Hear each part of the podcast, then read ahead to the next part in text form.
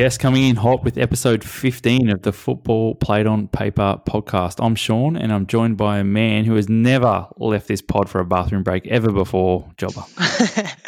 No, no, I'm I'm great. Another another massive week. Um, I'm just finishing off a lovely can of Carabao now after enjoying the cup all week. Um, but no, you, haven't, you haven't slept well then, have you? I haven't slept in about eight weeks, but it's good stuff. Um, keeps me on edge.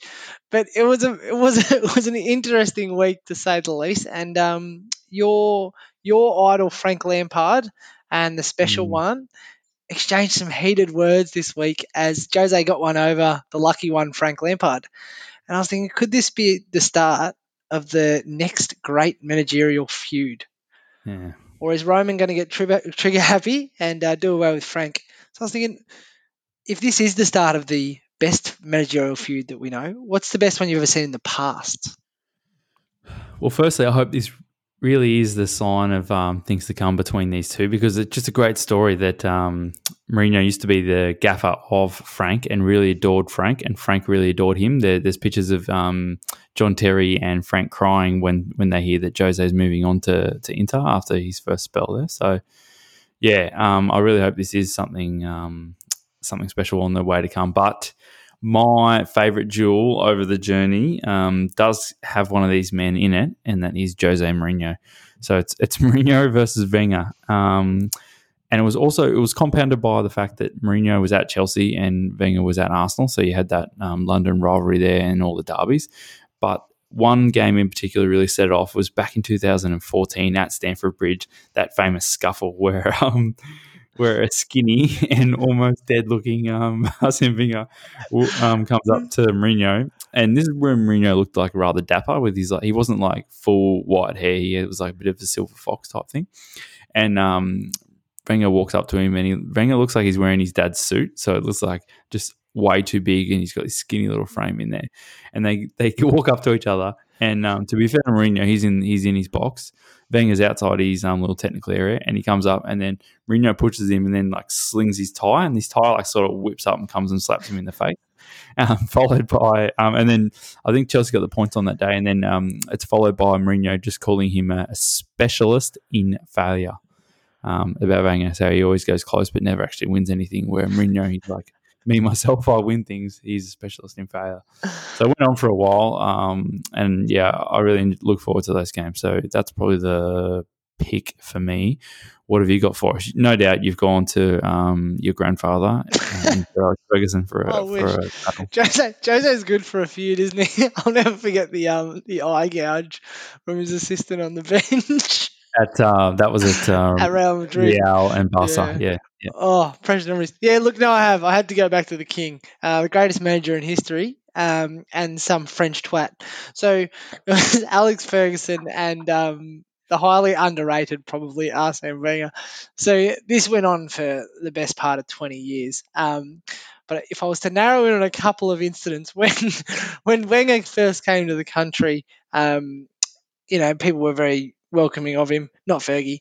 Um, Fergie said, um, was it? he goes, oh, they say he's an intelligent man, right? Speaks five languages. I've got a 15 year old boy from the Ivory Coast who speaks five languages.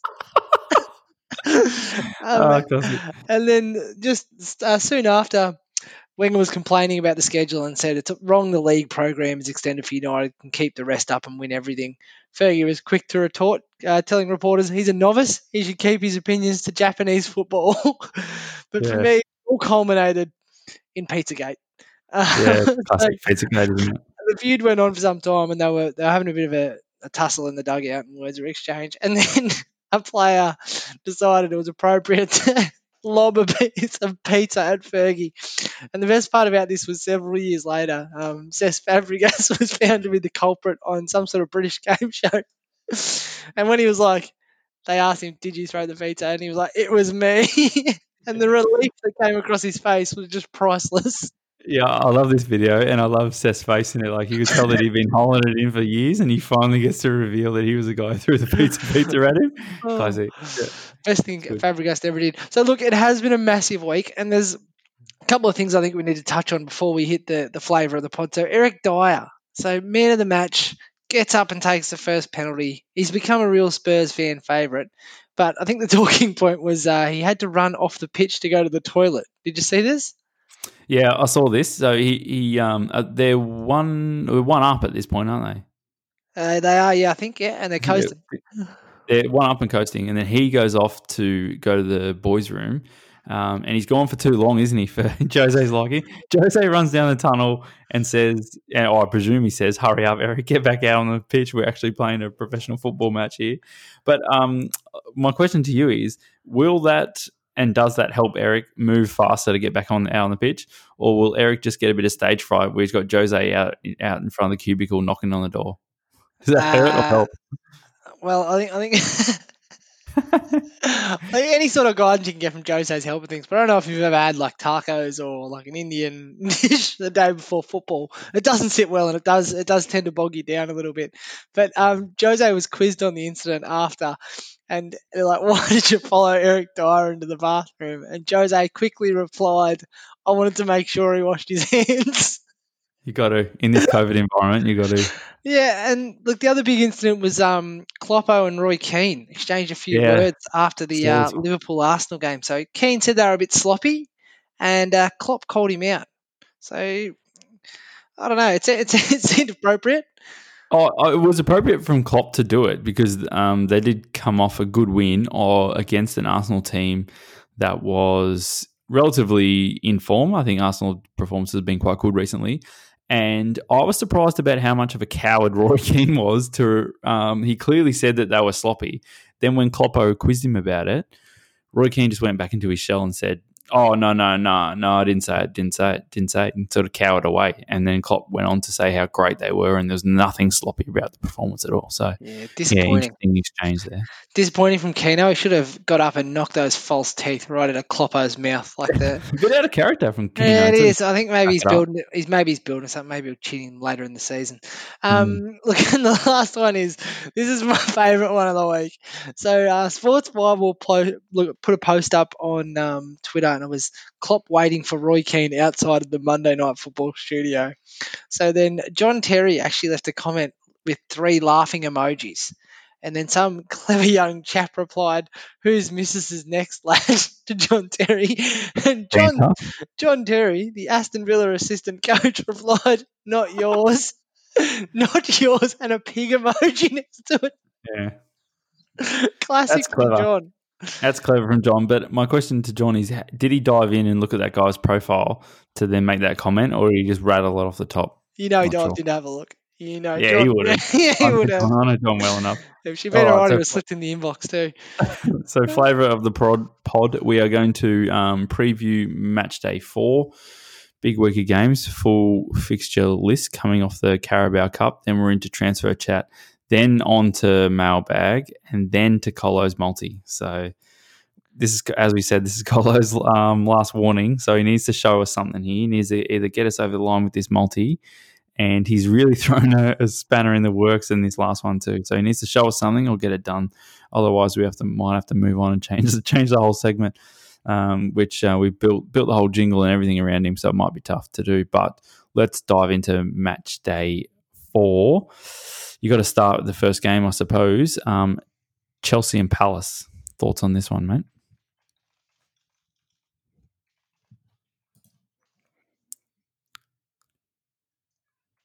And we're back. Yeah, oh, we're back. Um, what, what are your thoughts on Chelsea and um, Palace? So this is a big one. Um, so we've got the best side in London and Chelsea. So um, this fixture has actually never been a draw in the Premier League. Would you believe? And I can't. Amazing stat because both teams have been around for a while. I have, as long as Roy Hodgson. Um, so look, this is this is a bit of a bit of a. I think it's a bit it's a bigger game than it looks. I think Palace are flying, and Chelsea have got some problems at the back. And I think that um, Palace are going to be pretty comfortable with letting Chelsea have the ball and hit them on the counter. And I don't know if Chelsea's back four can handle that. What do you think? Yeah, for me, it's more of which Chelsea shows up and for what portion of the game. So we've seen just Chelsea performances be rather blistering, and then some Chelsea performances be, you know, rather flat and, and underwhelming. And then not only that over games, but inside halves, like the West Brom game, for example, where, you know, Chelsea were well off the pace for the first half, but then, yeah, sort of got their shit together um, in the second half. So, yeah, for me, it's about what Chelsea shows up for the whole game and you know what do they have a, a lull for 30 minutes or a half or do they take 10 minutes off at the end in the cruise so yeah, for me, it's about which Chelsea shows up, and to drive that is probably um, Frank working out which is his best team.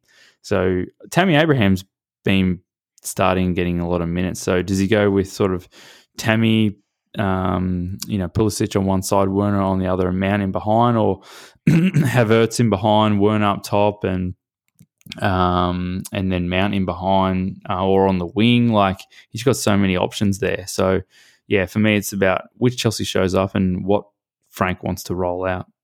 But what do you think their best sort of combo is up front, or is Frank still working that out? I think Frank's still working that out.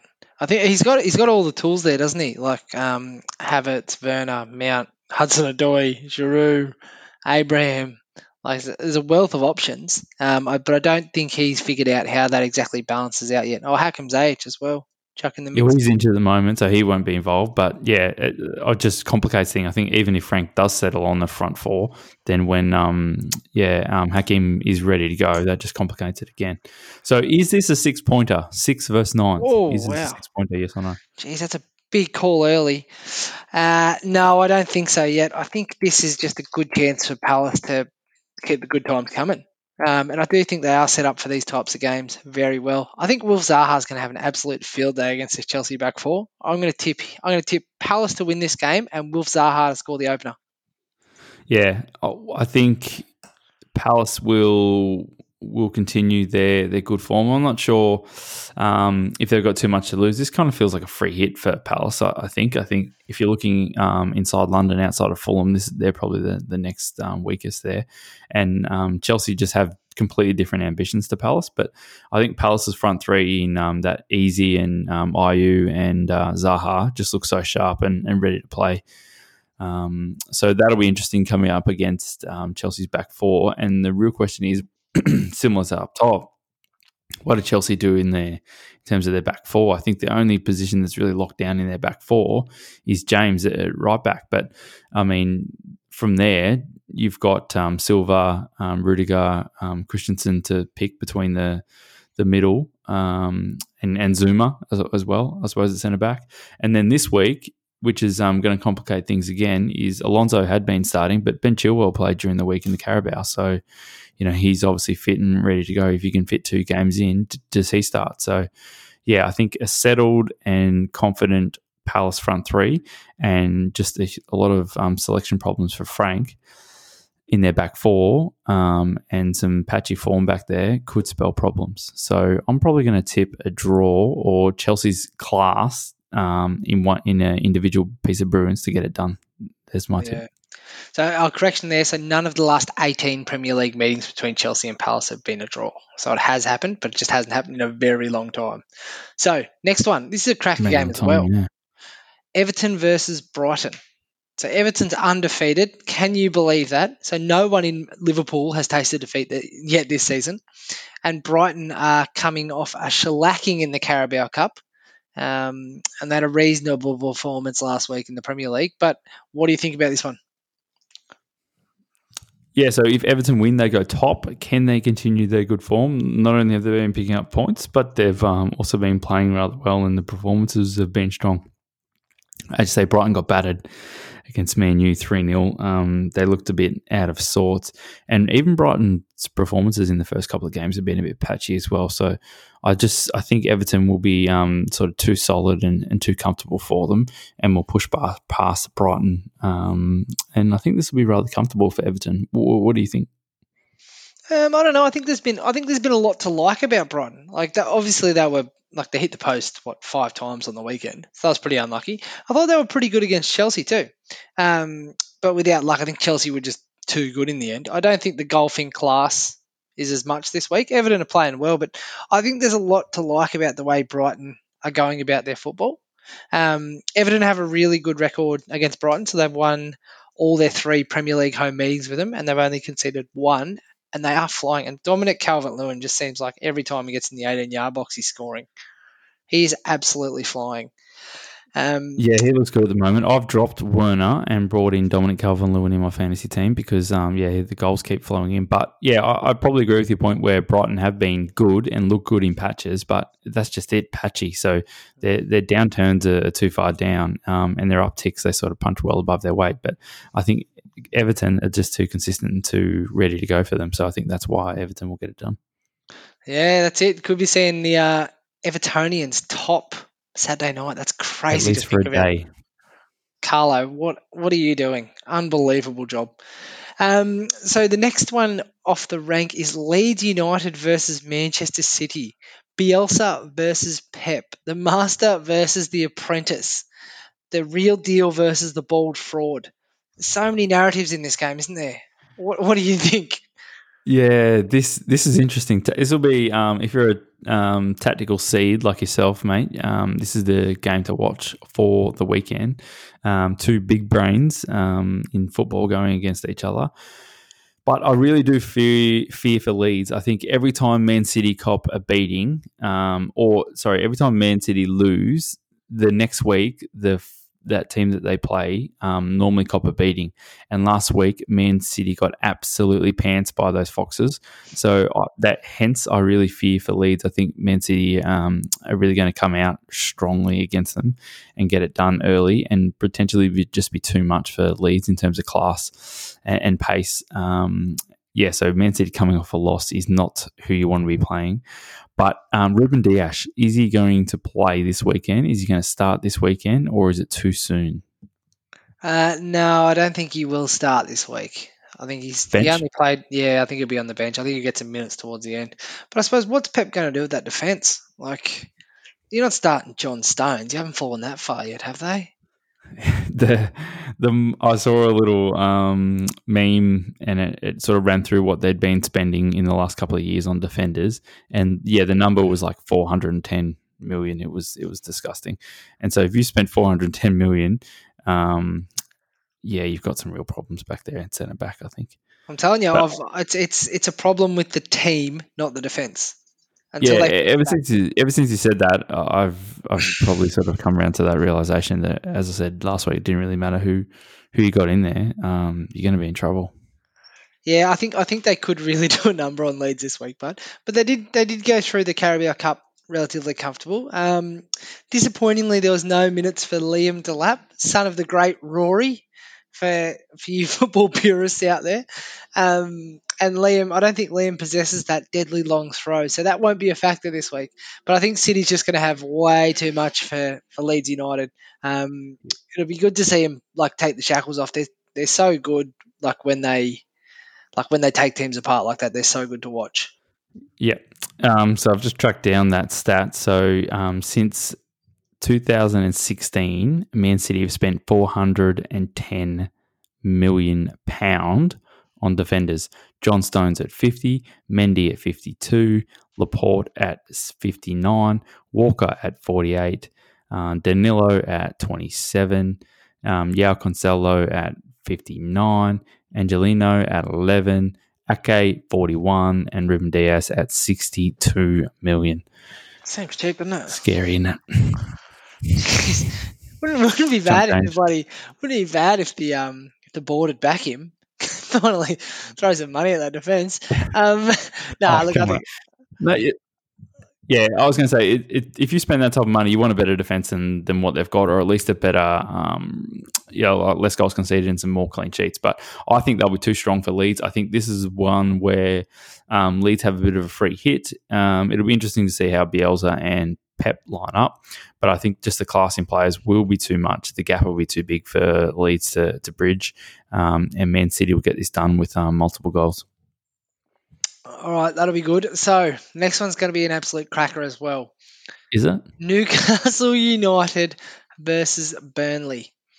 Obviously, this is the one that everyone's looking forward to, and I think you'll find this is actually at a really good time um, for the Australian viewers. So it's 6 a.m. Sunday morning. So if you get up, you can feed the kids, feed the dogs, do what you got to do, and then 6 a.m. You don't have any of those, so how's that relatable? I haven't got food, kids, or dogs. Um, I'm in Melbourne. So, no, look, 6 a.m. Sunday morning. So you can catch Brucey's Army up against Dyche's boys.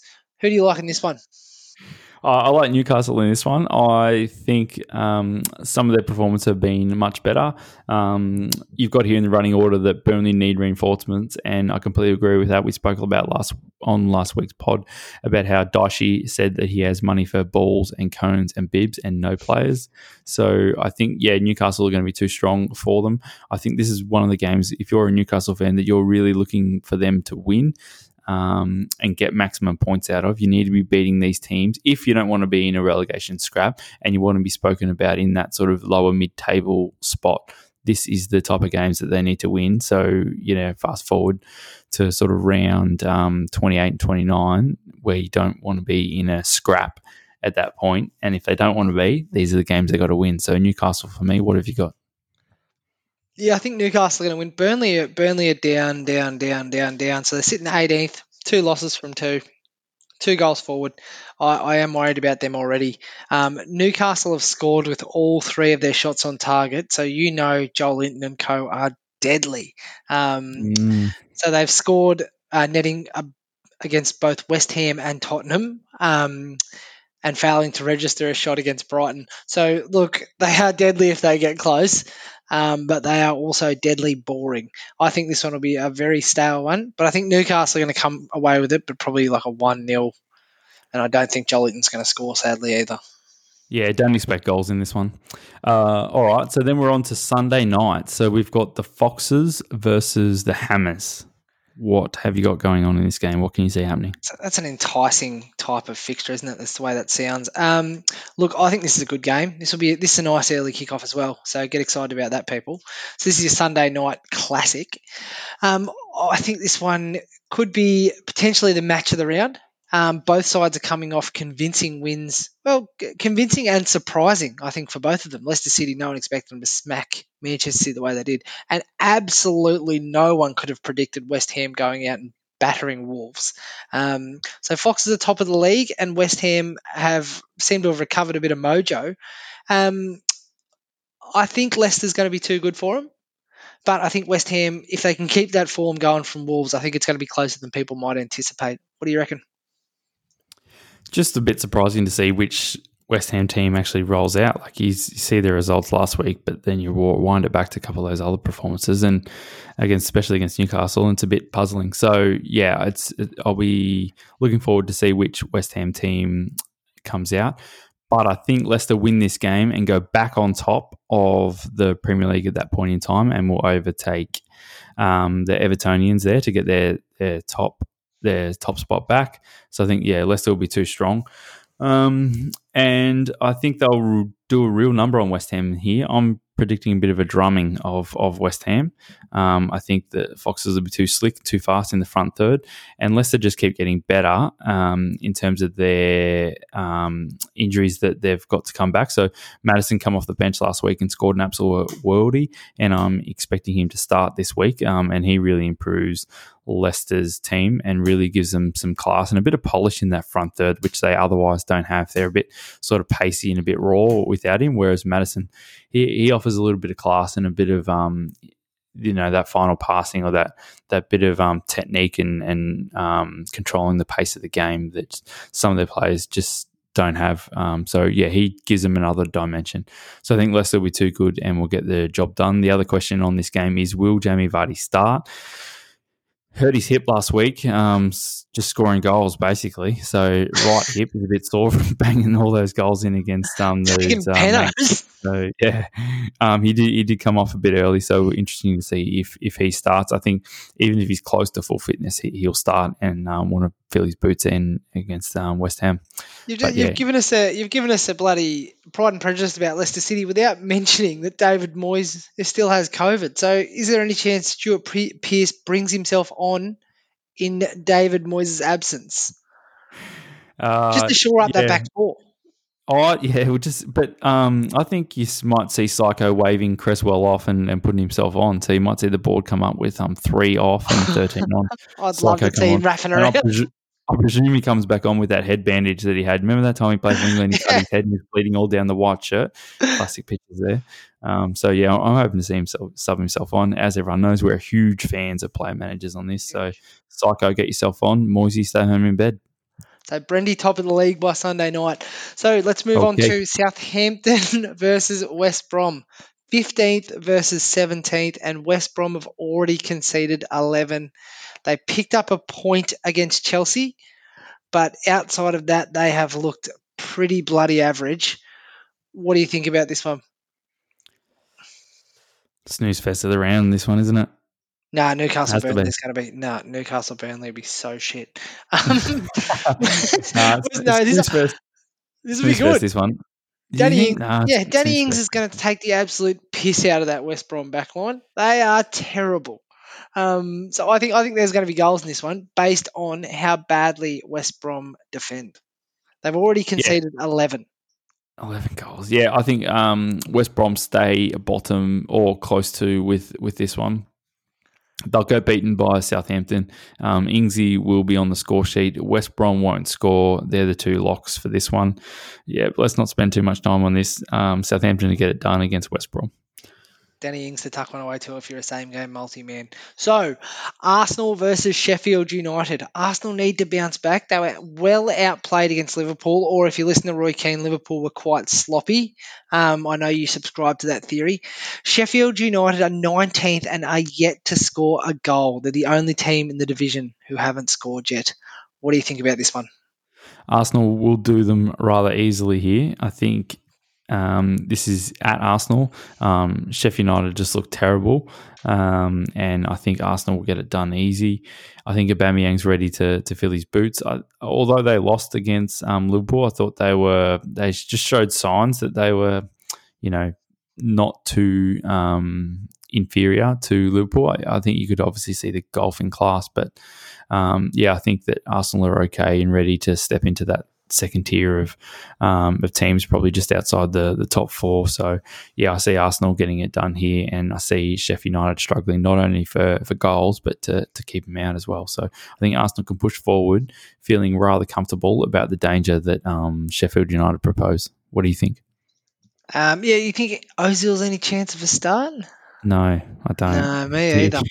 No, I think he's counting the days on his 350 grand a week. Um, yeah, I think Arsenal are going to be well too good for them. Sheffield United seem to be dealing with a crisis of confidence too, um, which would come from inability to hit the back of the net.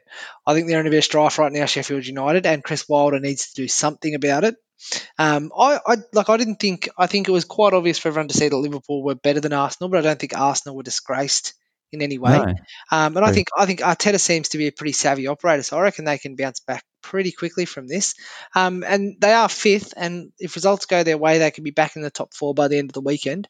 Um, so yeah, I think I think they'll get this one done pretty comfortably. And I'm actually fairly excited to see what that attack can do under Arteta as well.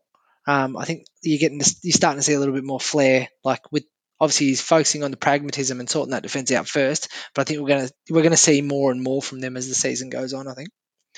Yeah, this is the type of game that Arsenal fans have been begging their team to just go out and just win 3 0 and move on. So, as we've seen in the last couple of years, they sort of like have a good showing against the, that top half of the table and then just oddly get beaten by one of these teams that are down the, the other end of the table, which really costs them um, as they're chasing sort of Champions League football, Europa League football. So, yeah, I think if Arsenal are the real deal and have turned corner with Arteta, this is the type of game that they should be, you know, sort of banging them away 3 0 and moving on rather f- swiftly. Okay, and just a bit of a stat attack for you on that one. So Sheffield United are unbeaten in their last nine league games in London, and Arsenal haven't beaten Sheffield United since 2006. Oh, that's a bit shocking, isn't it? 2006. They've only played three times, so I've really stretched that one out. Just really? I've, got, uh, I've got uh, a, like I've got a narrative. Premier League for a while though. Uh, in and out, in and out. Yeah. Okay. So, okay. Um, yeah. So look, I've got a bit of narrative there I want to play, so I just picked the stats that suited that. So moving on to Wolves versus Fulham. So what is going on with Wolves? They're sitting 16th, and they were hammered by West Ham. Yeah, but they should bounce that, back this week, shouldn't they? that was a weird result, wasn't it? Uh, that that was obviously the weirdest result of last week. And um, I think Wolves, similar to other teams, are just a bit up and down, just with this you know dodgy preparation for the season and dodgy preseason that they've had in real limited time. I think they're just suffering from sort of settling their squad. Jota moving out um, onto Liverpool has um, yeah, just thrown them off a little bit as well, I think. And they, have brought a few players in, so a fair bit of rotation in their squad. That combined with the um, shorter preseason, and that's why you're seeing these up and down performances, I think. Mm, so what, Wolves, um, what are they, 16th? Um, which is a bit shocking, isn't it, reading that? That is very um, shocking. But yeah. having said that, Fulham are absolutely rubbish. And together with West Brom, they will be going down. And I think Wolves will get their shit together and get it done against Fulham. Fulham just defense is just too too leaky, and I think Wolves have too much flavour for them in that front third. What do you think? Yeah, so Fulham tried to sign a centre back called Marlon um, a week ago, and he actually failed his medical. Um, so that's the sort of people that they're looking at to try and fix these defensive woes. They've conceded 10 goals already, three games in, winless. They haven't really looked like winning either um, or sort of even competing. So I think Fulham are in big trouble. I think Wolves, good chance to um, sort of get some confidence back. They started with Neto, Jimenez, and Adama last week against West Ham. Um, and it was, I think it's quite obvious they're missing Jota. I think people think like Adama's a bit of an excitement machine, but he's not as good a footballer as Jota. And I think they do miss what he brings to the team a little bit. So I think there might be a little bit of reshuffling going on just to get that balance back. Um, but yeah, I think they should have way too much quality for Fulham. Um, yeah, Jota on the other hand, slotting right into Liverpool and getting his goal last week. So yeah, nice little handball in there too. But look, yeah, I think oh. Wolves will. Um, I think Wolves will take this one fairly comfortably, um, and just get back in the winner circles. All right, let's move on to match of the week, the Jose Derby, Man United versus Spurs. Jose versus Ollie. What's going to happen here? So this is this is the match of the weekend. So um, obviously Spurs have been struck an injury problem this week. So Son is out. That hurts. Um, Gareth Bale still won't be fit for another month, or maybe never again. Um, so I, I wonder, is Alex Morgan a chance to make the bench? Well, I, I, don't think so, based on the depth of um, Spurs. No, do you think so? No, I don't think so. Troy Parrott's out on loan. Son's injured. Bale's injured. They need a striker. Alex Dele? He hasn't. He hasn't even been named in the squad the last oh, Alex, games, so. Alex Morgan's going to make the side before Dele Alli makes the side. Um, yeah, okay. So no, look, I think um, I think this is going to be a fairly dour affair because I think um, Ollie is afraid of losing to Jose and Jose is renowned for his shithousery in big games. So I think this one could be fairly dour. I think the the lead up's going to be great and the intensity will be great, but I don't think this will be one for the purists. What do you reckon? Yeah, okay, interesting. Um, I think Spurs depending on what sort of team they want to roll out with at, this game, I'd imagine they'd go full strength. Um, Jose did say that they were going to concentrate after the um, Carabao game. They did. He did say they were going to focus on the um, Europa League um, and play his strongest team in that. So I think he might wait to see them get through that um, and then sort of work out who um, he wants to start in in this game. So I think in terms of team news, you should probably hold off on on that until they get through that game to see who they're really going to roll out. But yeah, I mean, he's got a big squad, but he. I said last week that they they were playing four games in ten days, and now they've got three games in seven days coming up. So yeah, another tough run. Um, a good confidence booster um, in beating Chelsea um, in penalties in the Carabao. So yeah, I think Spurs might be rather bubbly, and I think I'm going to go for a draw in this one, but a score draw based on both teams' defences. Really? So you know what Alex Ferguson said about Tottenham? Um, so he gave a famous, he yeah, he just gave a famous speech. Lads, it's Tottenham, and um, Manchester United went out and scored five in the second half. Um, so look, I don't think we'll lose to Spurs. I don't think Spurs are good enough. Um, I think Manchester United need to bounce back, but and I'd be interested interested to see what Ollie does because it's quite apparent in the first two weeks that things aren't working. So, will Donny start? Uh, he started in the Carabao, which was just a couple of days ago, which I don't think um, means that he won't be ready to play um, this week. But I think he Ollie needs to change something. So I don't see why he wouldn't try and start Donny. Donny played okay in the Carabao, um, but he didn't wasn't you know tearing it up. So whether or not he's he's fully fit might be one thing, or he's sharp enough to to play in the Prem just yet. But yeah, I think why not try and start him? I think if you're Ollie, what you need is a performance out of your team. Um, I think that's really important. So far, they've um, played a couple of games, and their performances have been really subpar. But even though they've eked out some points, and and some say got a bit lucky with some penalty calls to to get those points out, but Who says that? just uh, lucky. Who says that, everyone? Um, but yeah, just lacking a performance. So I think if you're Ollie, what you're looking for is a really big performance and a good showing um, for Manchester United. And I don't think the result, um, as long as they don't get beaten, so whether they get a draw or a win, I think the performance is is the, almost the most important thing just for this game. All right, I've got United to win this one 3 1. Um, and Marcus One. Rashford. Marcus Rashford to score. So it. Okay, so we move on to Villa versus West Ham. No, we move on to Villa versus Liverpool. Sorry. So this is an interesting move. So we've gone surprisingly up the table for this one. So Manchester United and Spurs, Manchester United 14th, Spurs sitting pretty in eighth. Aston Villa are fourth, and they're the only team in the division to not concede a goal.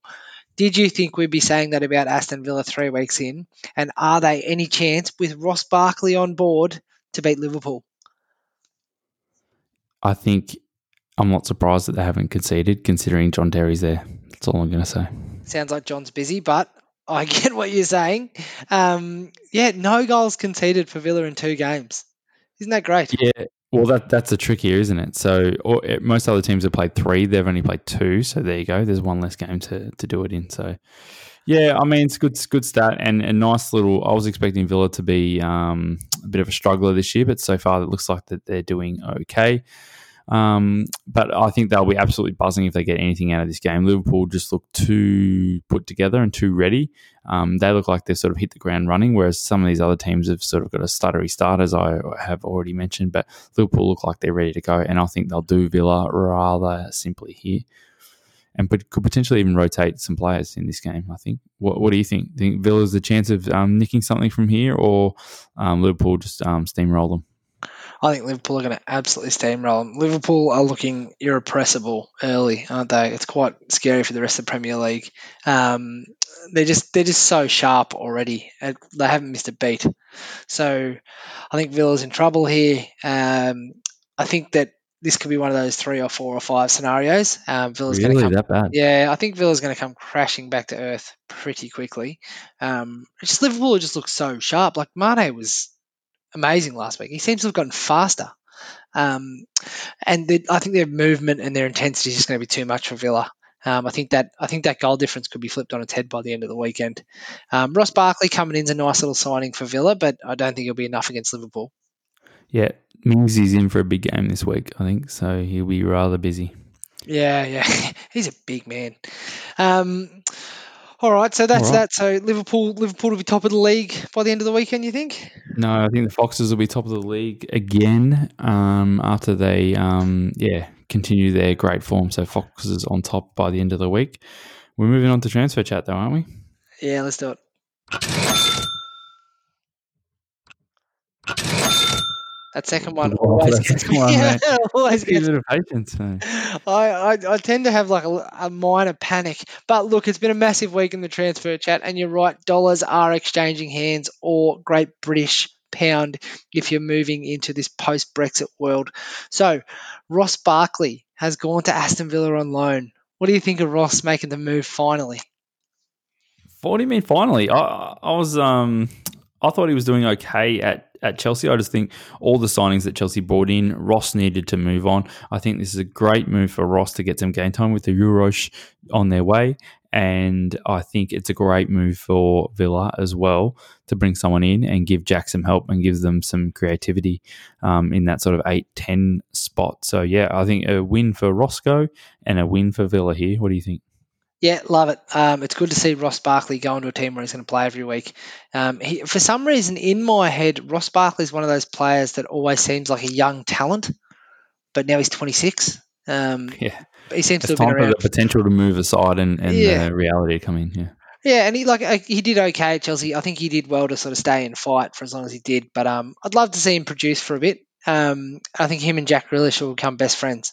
Um, so that's just a little side notion. Did you did you see them um, hug and um, embrace each other when he first I came into the club? I did, yeah, and Yeah. that fit with that fit with what I was thinking. I was like, these two blokes look like they'd be really good friends. Um, and let's hope that Absolute relationship lads, Yeah. Those two. Let's hope that relationship blossoms. So, look, um, Barkley's former former club, Everton, have uh, made a 26 million pound bid for Norwich centre back Ben Godfrey. So, the recently relegated Norwich centre back Ben Godfrey, just confirming they're buying a centre back who was relegated from the Premier League for 26 million. What do you think of this one? Well, the first thing that comes to mind is that do Everton have an endless bag of cash all of a sudden that they've just found because they are notorious for not spending a lot of money if you wind yourself back sort of two, three years. And then recently they've just been really lashing out. So I think they, they obviously need a, centre back um, to, to come in and Benny Godfrey, a good English boy. Um, and what they've offered here is um, 20 million plus six in add-ons if um, things go to plan. So yeah, I, I think it's a good move. Um, I think if you're Norwich, you get a, a nice chunk of change. Um, and I think if you're Everton, yeah, you, get a, a half decent centre back. But um, you're always going to need inside the Prem. And considering the, the run that they've got um, coming up, I think it's a, it's a wise move. What do you think? Yeah, look, 22 years old. Granted, Norwich's defence was no good last year, but he's only 22. Now he's got some Premier League experience. There's a lot of upside for this. Um, I think I, I don't see why he couldn't come straight in to the side. Like I think Yuri really? Is- right, yeah, Yuri Yerry Mina is a bit of a he's fairly up and down. Um, so- yeah, Keane. I've never been sold on Mhm. Keane. Um, so like I think he comes straight in and start. I think there's a lot of upside and playing under someone like Carlo, there's obviously a lot of appeal for him. So I think Mm. if they can get this over the line, I think it's good for all parties. All right. So what about um, Leverkusen? They're floating around Arsenal's um, Kolasinac, aren't they? What do you think of this move? So he's a, he's a hero in my eyes. Um, after that video where he hit that bloke with the motorbike helmet, Yeah. but I can't blame him for wanting to get out of the country after that. Um, yeah, look, uh, it's not working out for him at Arsenal. It's clear he's not in uh, in Arteta's plans. I think this is good for all parties for um, Kolasinac to head back to the Bundesliga. Um, it just makes sense. What do you think? Yeah, well, he's a hard bastard, so I love that. Um, and obviously, the highlight of his career is that video where he protects Ozil. Um, but I really enjoy him when he's up and going. I think when he's up and going for Arsenal, he's got some really, um, really like intelligent runs out of the out of the back line. Like he doesn't go all the time, but when he goes, he goes hard. So I think that's that was um, rather impressive about him. I, I don't mind him, and um, I just can't understand why he doesn't fit with um, Arteta's plans, but he doesn't. So yeah, I suppose if you're him, why not go and get some game time? But I really enjoyed him, and I don't think this is the best move for Arsenal to move him on. If I was Arsenal, I would be keeping him. So there you go. Really, you think he's better than Tierney? I think so. I, I saw Tierney's pe- passing um, last week out of the back, and every time the ball come out to him from um, he just looks so nervous. So they played a back three. Tini was on the left hand side, and every time the ball come out to him, that was the the pass. So Liverpool let um, let David Luiz have it, and then as soon as he passed it, then the press came. And when the press came and got hot, he just looked like an absolute coward on the ball. He'd always pass back or just clip it down the line. Like he never punched a pass through a line or anything like that. So, yeah, he just looked a bit jumpy and stuff like that. So I, I would have um, kept Kolasinac in there. But there you go. That's why Arteta's there and I'm here, I suppose. Fair call. Um, I know so- Kieran. I know Kieran listens to the show too. So if you're listening, Kieran, um, I think you're great. So Go fuck yourself, Atletico. He'd bash you. Um, Atletico Madrid um, are hoping for uh, to get Lucas Torreira over the line the next couple of days. They're looking for a loan deal, but Arsenal want to sell. What do you think of this one? Well, I think if I'm, I'm, I think the reverse of what I just thought with Kolasinac. Actually, I think if you're Arsenal, you you should try and move Torreira on. I think ever since he landed, he just he just wasn't hitting. Um, I think his physicality wasn't um, good enough for the Premier League. I don't think he was as good an athlete as he needs to be to play in the centre of the park, and I think his size um, hurt him as well, where he just got over overrun a lot of the times and overpowered in that that midfield. So I think it's a good move for Arsenal to move him on. And if you're Arsenal, I understand why you want to sell him, but at the end of the day, if a loan gets him out the club with an option, take him out the club and give him the option. I think. What do you think? So he was signed in 2018-19, and um, ESPN called him the third best signing of the Premier League season. But then last year, he just it just didn't seem to work out for him. Um, so yeah, I think if you can get some money for him, cash in. They need money to put back into the squad because even if he's not like horrendously struggling, Arteta's got more of a plan in mind. So I think get him out, um, get the money in. I think they've been linked with Thomas Partey as a replacement. I don't think they'll get him, but if that's no. the player, if that's the of player they're aiming for, absolutely do what you got to do to get him in because he's a star. Yeah, so I think if Torreira goes out, um, that that's a good thing for Arsenal, even if they don't bring anyone in. But speaking of Arsenal and two players who aren't going anywhere, what have you got for us here?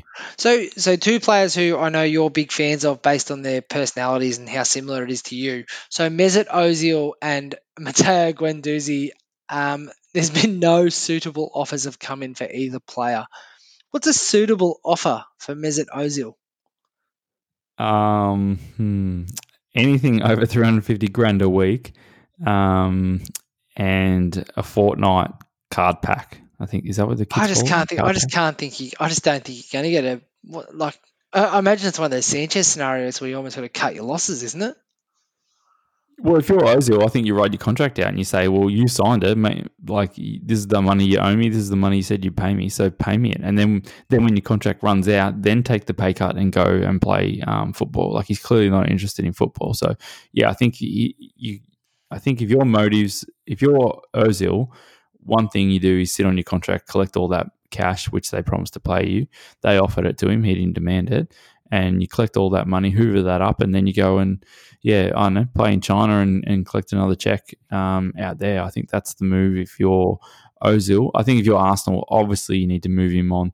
And even if it's a bail situation where you're sort of moving him on and, and just at least not paying half his wages, just getting some wages off your off your book. Because even if you even if someone agrees to pick him up and pay two hundred grand a week, at least that saves you two hundred grand a week, and you're not forking out three fifty a week. So yeah, it's big money if you can move him on. And he's one of those players that, as we as you said with Sanchez, where he's just priced himself out of the game, and Bale almost as well, where he's so expensive that he can't, therefore, can't play for anyone, which is just crazy. But there you go. Um, Guendouzi, I think he has some off-field issues, which um, as clubs are doing their due diligence over that player. I think if you just watch the games, you might form one opinion of him. I think if you dive a little bit deeper and look into the character, that you are bringing into your club, that is what would scare them off because he's got some off field problems and um, is not the best character from all reports. But yeah, what, what, do you what do you do if you're Ozil, and then what do you do if you're Guendouzi? I think I think I'd love to see Ozil leave, as you said, on one of those loan arrangements where he can get back playing. Um, go to a team that needs him or can sort of fit him in because it's just so disappointing with a player like that who is obviously mercurially gifted um, just not playing at all. But like you can understand, Arsenal don't want him. He's going to, you know, cash a fat check. Why not? I wonder if he wants to come on the pod. He hasn't really got much on. I might ask him.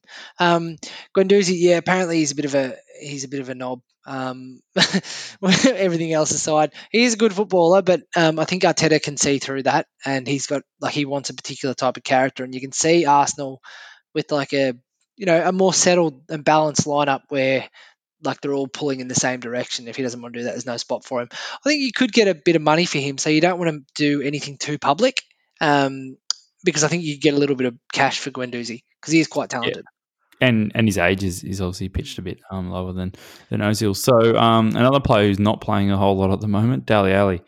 Um, what's happening here? Is he, is he staying at Spurs? Um, what do you do if you're Spurs, and what do you do if you're Dele? He's left out three games in a row, not even in the squad a player of Dele Alli's ability, this is just wrong. Um, Jose is now robbing the spectators, and you can't even get to the stadiums. You have to go on TV. Like he's a good player for TV. Um, yeah, look, if you're Dele, you get out. You have to. It, like it's Mourinho won't change his mind, and if you're Jose, I think he's doing one of these psychological warfare incidents where he's trying to get like the best out of him. Um, I just don't know if that's going to work with the modern player. Um, what do you think? I kind of think if you're Dele, you might you might just want to sit tight because I think Spurs have some exits coming up in their in their midfield, so I think the squad will get thinned out. Um, Jose's already asked for it to be thinned out, so I think you just probably hold tight and then see if you can break your way in. If you want to play football, like if you want to sort of grit your teeth and work hard, um, I think you can get back in this in the squad firstly, and then secondly in, into the team. But um, yeah, it depends what his motives are really. But I'd love to see him stay, and I'd love to see him get his shit together and break into the to the squad, and then onto the first team. So moving on to the transfer that never gets transferred, Sancho. What's the latest here? Oh wow! Well, this is a big one. So Jadon Sancho's actually sat out the last two games for Borussia Dortmund. So apparently he's got a chest or respiratory problem. But I don't know if that's true. It's COVID. Isn't that just COVID? No, it's not COVID. So he's been tested for COVID. Um, he sat out the game against Bayern this morning, and he sat out the game on the weekend. So I don't know if that's him forcing a move, but it certainly looks like it. So could we see Jadon Sancho in a Manchester United shirt within the next week? I think that transfer has been and gone, and I think based on reports that Manchester United have just moved their target now as well. You see them floating around um, some other players. Dembele's been um, shouted out as well. So yeah, I think that, that that's dead in the water. I think if you're Manchester United, you come back um, next year and see if you can have a go at it. But there is going to be more suitors if you come back in next year and and have a go at him. So yeah, I think that. Yeah, so Fulham have picked up um, Ademola Lookman on loan from RB Leipzig. So he left Everton, I think, two years ago um, and hasn't done a great deal since, but he's going back into England. He's going to come back with Fulham. Um, so he'll slot in there probably, I think, around a right back, right wing sort of role. Um, but the one that I really want to talk about is Manchester United, as you said, have moved the target. Um, apparently, they're in for uh, Dembele. So, what do you think about this? And is this a bit of a panic buy or loan? Well, the first thing I thought of when I saw this was um, which Dembele, because I'm starting to lose track of these Dembeles. There's just so many Dembele's getting around in the market at the moment. But I don't think it's a panic buy. I think it's a genuine number two target. And I think after the Sancho deal fell through or is about to fall through, I think the natural thing is to move on to your second choice. So I think if you're Dembele, you need to be fully aware that you are second choice to Sancho. Um, but I think United don't really need to go to their second choice. I think they're just so stacked in that front third. Do you really need to go and get him? Um, I think if you really want Sancho and, you, have identified him as the number one target, just sit tight and, and go and get him next year.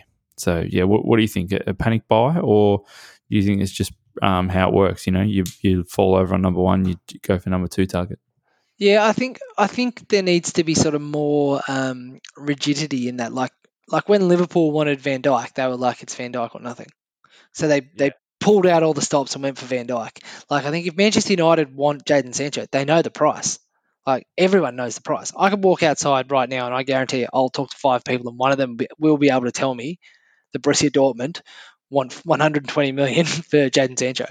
Like everyone knows the price, but they just won't match. The, I don't understand why they just won't match the price. Um, Dembele, I think, is a little bit of a panic buy and he's a little bit of a luxury player. The most games he's played in the last couple of years is about 30, um, and I don't know how well his body will be able to stand up to the the um, the physical requirements of the Premier League. Um, so I don't know if it's a real. I think it's a like it's a luxury type signing. But based on Dan James's performances the last couple of weeks and probably later last year, like he's not a suitable backup. And as you said earlier in the pod, you need to have a bit of competition. Um, Carlo's good as a bit of a backup, but outside of that front three, there's not really anyone behind them that's like giving them competition, and they can sort of get through a couple of rough weeks and not have to worry about their spot. And you sort of need that competition at those bigger clubs. Um, so look, I think I think it's it's possible. I don't. I think it is a little bit of a panic, and you know we have to bring someone in now because we've made a play at Sancho, but I just don't think it's the right option. Um, but I suppose you've got to take it at this point. All right, there we go. So transfer chat covered. We are on to you've got mail. You've got mail. Let's do it. What's in there today, mate? So we just got we got um, one email this week. So um, based on our conversation last week around um, which two managers would you want to see in a fight and who would win? So good evening, F Poppers. Or is it FPOPers? Um, Roy looks Proper, like yeah. he should wear a helmet and mouthguard brushing his teeth. I imagine he would get blood nose hearing a rumor he was fighting Dyche. Keep him coming, Salmon. so not really, not really any requirement for um, feedback there, but he's tipping Dyche to uh, to do a job on Roy based on Roy Vanderpussy. Roy, if you Yeah. Yeah, well, you mentioned that Roy might get it just based on experience, but I think uh, Roy might get it in a bad way based on old age. So, so there you go. Oh, All right. So, what about um, Colo's multi? Should we um, move on to Colo's multi? Uh, I think I think we should. All right, here we go. So, uh, as I said before, I put him on warning. I was like, mate, you need to deliver here because this is your last chance. Either show us something or get it done. So, get your apps out or get your pens and papers out. Newcastle to beat Burnley is the first thing. Oh. Leicester to beat West Ham, leg two. Everton to beat Brighton, leg three. Then he has gone for. You ready for this? The Green Bay Packers by plus 14 at a juicy two. to beat the Atlanta Falcons. Yeah, He's, yeah, gone, he's gone cross code. You've scared him so much he's left the sport.